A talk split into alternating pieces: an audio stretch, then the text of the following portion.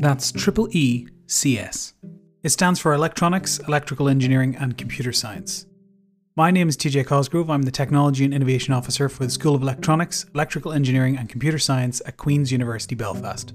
Our passionate staff and incredible students are at the forefront of 21st century technology, working in areas like artificial intelligence, data analytics, virtual reality, robotics, cybersecurity, smart grids, and cloud edge computing.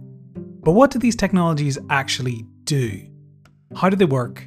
And what do they mean for our future? We break down the complex topics and explain the big ideas with our experts, researchers, staff, and students. This is the Triple ECS podcast.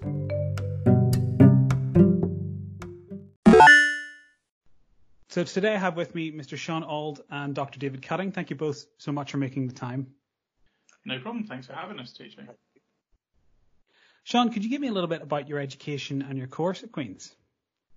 Yes, I am a final year student who is currently studying a bachelor's in aerospace engineering in the School of Mechanical and Aerospace Engineering in Queen's. Fantastic. And David, what about your background?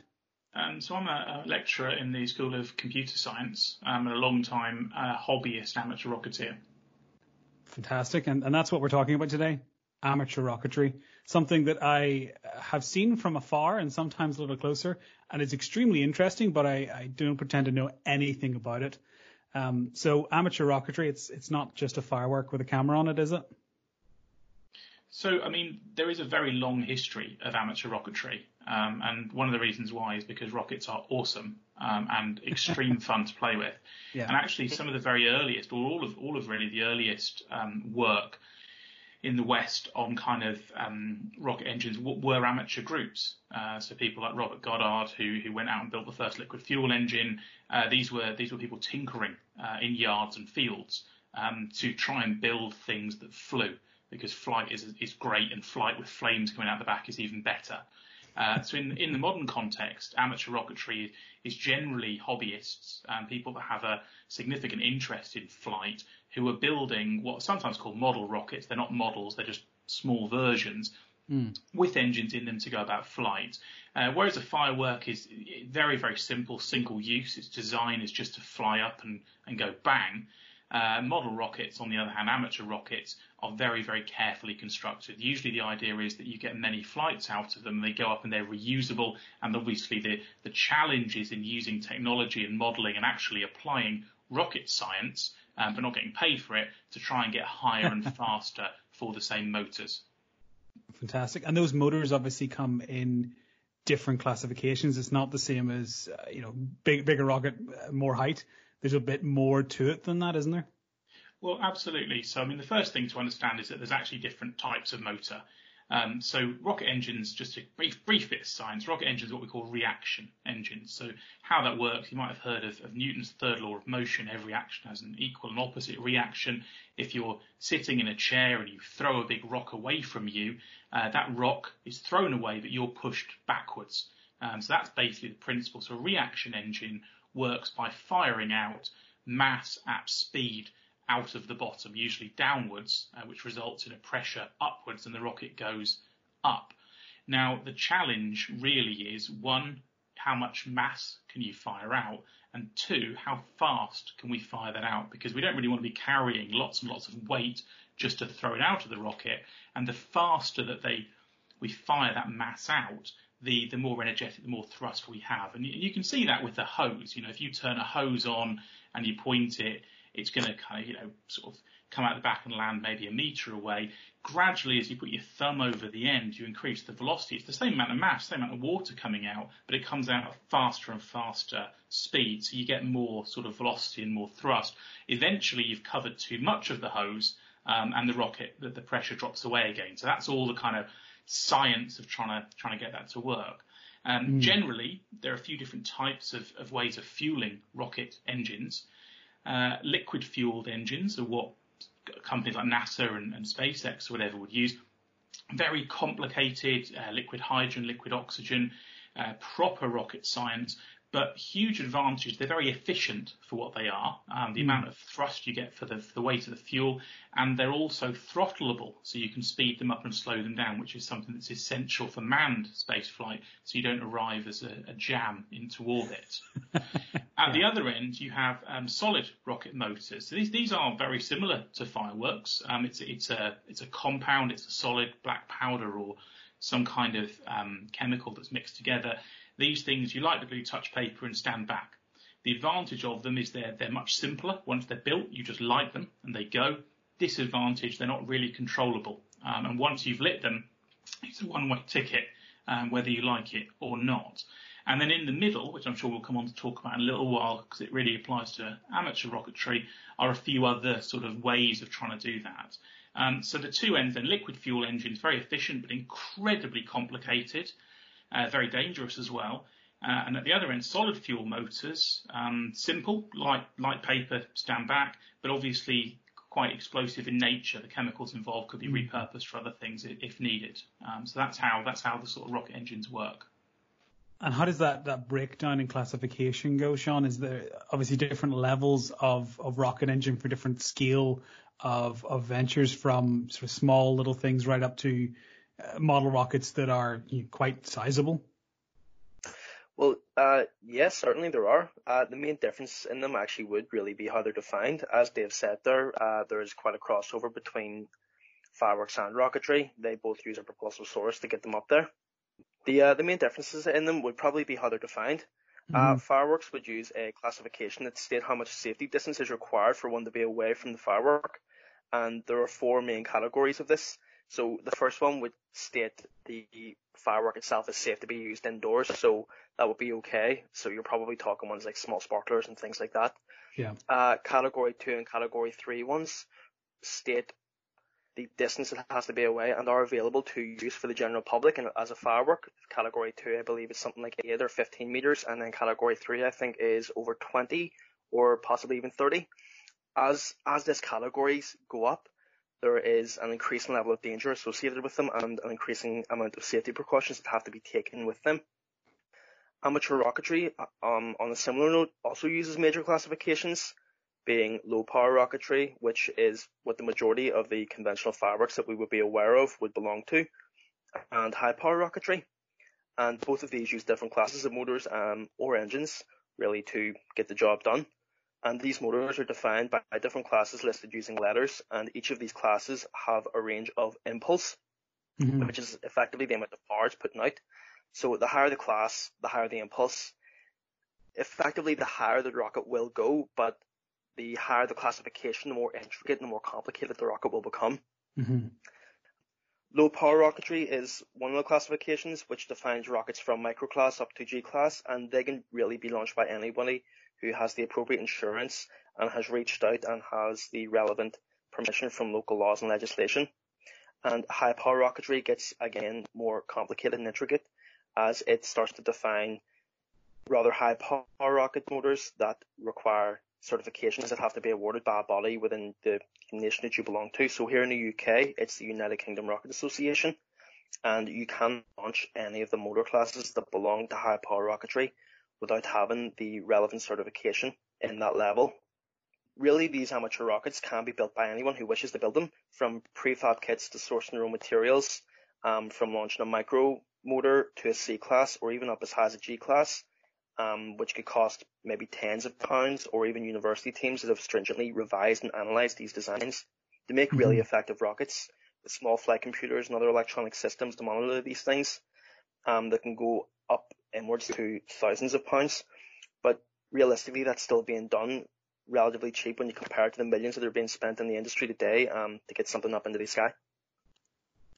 Yes, that's really interesting. You mentioned the um, the electronics, the telemetry element of this, because it's not just you know light the solid fuel and that's it. There's also other systems here at play for cameras and electronics and things like that.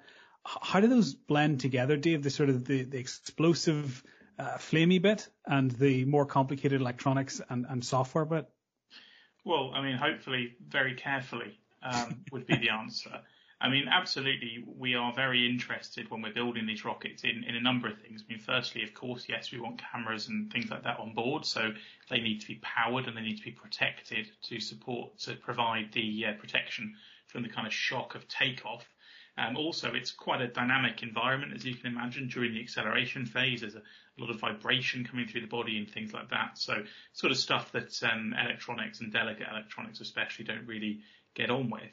The other thing we're always interested in doing is finding out how the rocket performed. Fundamentally, the challenge often, as I sort of mentioned about sort of the engines, is you have a fixed engine, fixed amount of power, and it's yeah. about how can you build the most efficient rocket, um, you know, to handle that. And there's elements of is it going through the sound barrier? How's it going to handle that? How's it going to transition? So we'll often be interested in flying all sorts of electronics to capture acceleration, shock, lateral forces, every bit of data we can get um, to view how the flight went on. And usually these form a kind of telemetry package. The general rule of thumb is that you keep it as far away from the flamey end as possible. Um, yeah. So in, yeah, so in most amateur setups, the flight package is either actually in the nose cone or just behind the nose, uh, mm. right in the front end of the, of the rocket, which also helps for balance um, for various reasons uh, as well.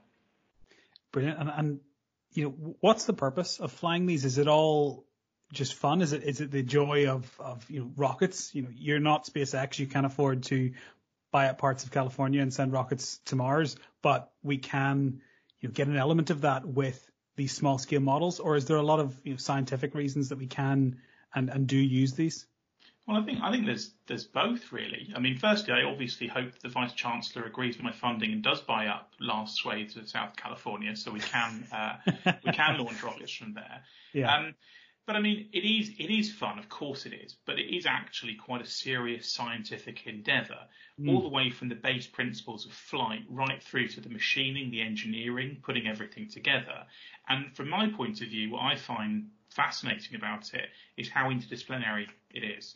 Um, the rocketry projects at Queen's have been some of my most exciting things to work on because of meeting people like Sean and all sorts of other wonderful people from around the university that have these shared passions. It's not a one person job. There's lots and lots of skills all the way from the fabrication, the design, the um, modeling uh, in, mm. in sort of uh, computer simulations, the, the wiring of the electronics, the testing, the tracking, the telemetry, all of that kind of stuff. So it's all fascinating, it's all very geeky, um, but it is all genuine knowledge that you gain on the way. Yeah. And so, what are the goals and ambitions of the the Queen's rocketry projects? You know, what are the sort of the reaching things that you're looking for with these rockets that you're designing? Well, the the end goal would hopefully be to get something up past the Kármán line, 100 kilometers up and into space. But right now, the, the main goal would be getting something up, being able to collect uh, telemetric data and analyze that data to see what we can get back and further improve the project as it goes down the line. The development of the, the software systems, as Dave was talking about, being able to get a more effective aerodynamic design under the rocket to make sure we have less drag, um, basically to, to make this thing as effective as possible and mm-hmm. really push the project as far forward as we can, as quickly as we can. Amazing. And how much of that is, is physical like making a nozzle or making a part of a rocket, and how much of that is, is modeling it beforehand before you do any of the, the physical work? I would say model and simulate as much as possible to reduce wastage as much as we can. Uh, we're mm-hmm. not in this to produce a load of things and then, oh, well, one out of 20 worked, we'll just scrap the other 20. Realistically, it would be simulated as much as possible, reduce waste as much as possible to produce as efficient and effective an end goal as we can. Brilliant.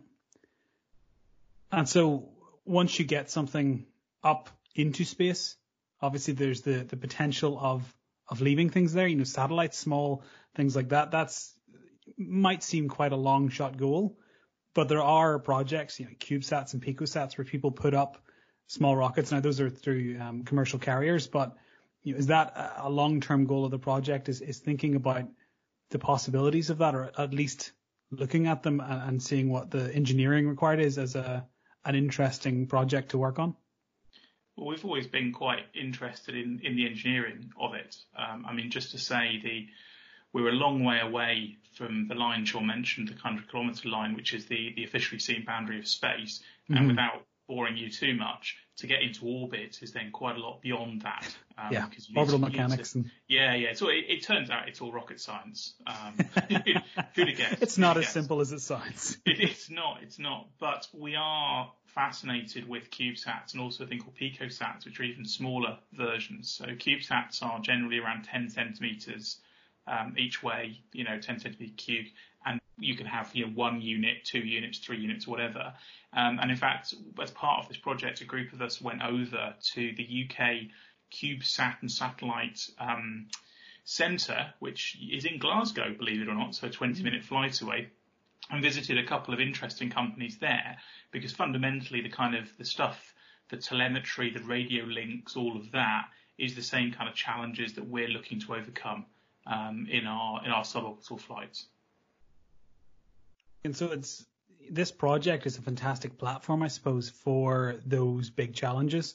You know, if you can make a small scale rocket that can perform adequately and safely within tolerances, uh, using the expertise and experience of everyone in Queens, all over the, you know, the whole swathe of engineering and, and beyond faculties, that's a really interesting cross school project and, it brings a lot of people's experience to bear on the problem. Yeah, absolutely. I mean, I think that's been one of the, I sort of mentioned, one of my most enjoyable parts of working on this has been the, the wide range of people mm-hmm. um, and the skills and techniques and the enthusiasm that's come over. Uh, everything from, you know, computer modeling uh, to, you know, people who've actually made rocket nozzles um, that we're now moving towards testing, uh, and lots of other items, the physical fabrication, the modeling, the software, and all of that. And we've also been launching high altitude balloons um, to sort of verify the, the, communications technology. So it's all just slowly moving forward. And each step, yes, we are still a long way away from a from a suborbital flight, but each step is, I, I think, very enjoyable, and you learn a lot more from the process as you go through. Mm-hmm. And and you briefly mentioned earlier the the hybrid engines. Um, do you want to talk a little bit about those? Yeah, sure. So I, I sort of mentioned the different types of rocket engine, the liquid fuel engine, where you have um, you know various um, chemicals you mix together and you ignite, very complicated but but very efficient. And then solid fuel, um, it can be stored for a long time. It's very useful. You light it, it goes. Solid fuel is is dangerous. You need a huge explosives license to have it, and incredibly expensive. Liquid fuel is potentially dangerous, but also incredibly complicated. So in the middle is this idea about hybrid um, engine. So rocket engines don't breathe air; they're non-air breathing. They carry their own oxygen with them, basically. So part of the fuel that goes into it is the oxygen to come out. So a hybrid engine is where you carry an oxidizer, uh, usually nitrous oxide, laughing gas, um, that's used by, by dentists, and then a fuel. And that fuel can be pretty much anything because anything burns. You get anything hot enough and you give it enough oxygen, anything will burn. So rubber, plastic, epoxy resin, whatever, and you mix the two together and you ignite them in controlled circumstances. They can be a bit hard to get lit, but once they're lit, they, they go the big advantage it offers, it's not as efficient as a fully liquid fuel system, but it's hugely simpler. It, it's it's simple to the point where even I can understand the components um, that go into it. You have a tank of oxidizer, you make a hot enough fire, and you meet that to the fuel, and it squirts out the back end, and off the rocket goes. And compared to solid fuel rockets, which are inherently explosive, you know, the, the fuel inside them mm. is very, very combustible individually the elements are fine. You you have to work very hard to get it lit, and it's also inherently very safe. I mean, there's still issues dealing with pressurized gases and things like that, but worst case you do it all remotely, and the worst case is you leave it for a day and it boils off to the atmosphere. Yeah. So that's what we've been looking at. And that's not just an issue with Northern Ireland, I hasten to add. Um, although you can on the mainland buy larger amateur rocket engines, we, we're st- they're still nowhere near what we would need in terms of thrust. So get up to hybrid would be the most obvious um, conclusion uh, for an amateur that wants to actually reach higher and higher. So Sean, as a student, how have you found this project, you know, alongside your course? Because obviously, uh, sending a suborbital rocket is probably not one of your modules. How does that dovetail in with with what you're learning? Um, it's very relevant to what we're learning, uh, looking at some of my modules with respect to compressible flow and propulsion, aerodynamics, and other aspects of avionics systems. All of them, they all work hand in hand. They are all mm-hmm. uh, subsystems of a rocket that you would have to look into designing. albeit my course would look more so at it in an avionics point of view with respect to commercial flight or military jets and things like that. Mm-hmm. Um, there is a huge crossover and lap into rocketry itself. So being able to take the ideas of studying the flow down down uh, wind of an airfoil, it's similar uh, looking at the flow downwind of a rocket fin, being able to see that oh this is a this is an optimized design to reduce drag to let it flow more efficiently. Um, the structural analysis that we've uh, done in aircraft structures would also relate to the fuselage of the rocket body, being able to find the mm-hmm. smallest amount, the best support of material that we can um, to make it as light, efficient, and structurally sound as possible. Um, right up to the nose cone again with the aerodynamics and um, just flow analysis. It really, it really all does come in and link very well. It's been a, it's been a very big motivator with respect to my studies um, as a side project, and it's something that I'm very happy to have. I should get myself into and meet the amazing people that I have, such as Dave. Mm-hmm. And it's not bad for the CV either. Oh, definitely not. when when you want to go into the space sector, having something such as working on a on a rocket project with your university will will, yeah. will definitely go a long way. Fantastic. And so, what's next? I mean, where, where are you currently with the project, and, and where do you see this this going in the next sort of 12 to 18 months?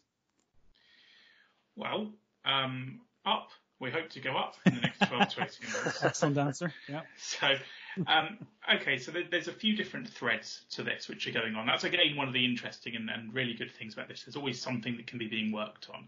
So we, we have been doing and will continue to do high altitude ballooning, uh, which is all about telemetry and tracking and how do things work in the um, the very harsh environments high up we are hoping to start, we were on track to do just before unfortunately everything shut down, to start some very small, solid model rocket motors um, launching because we've, as mentioned to you, spoken to the PSNI and they've given us permission to procure some solid uh, rocket motors so we can start around the very sort of small scale.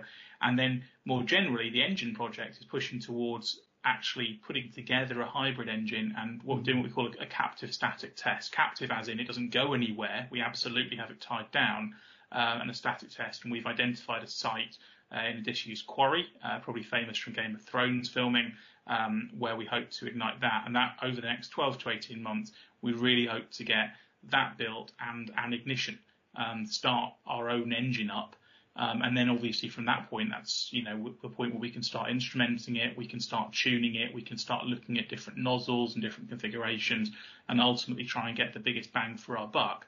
Uh, moving obviously ultimately towards a non-captive launch where we put that engine in a rocket and, and fire it off. Fantastic. Very, very exciting stuff. I know that I've, I've sort of seen bits and pieces of this, uh, around the office when we were in the office and it's, fascinating. As someone who's appreciated space from afar for a long time, it's really interesting to see elements of it brought down close and actually see small scale versions of, of what big companies, you know, SpaceX, Boeing, NASA, what they're doing. These principles are the same, but the, the rockets are just a little bit smaller. Oh, absolutely. I mean, the good thing about this is physics applies equally to everyone. And as Scotty says, you cannot change the laws of physics. I can't think of anywhere better to leave it. Thanks so much. Really, really appreciate it. Thank you, TJ. And thank you, Sean. Thank you, Dave. Thank you, TJ.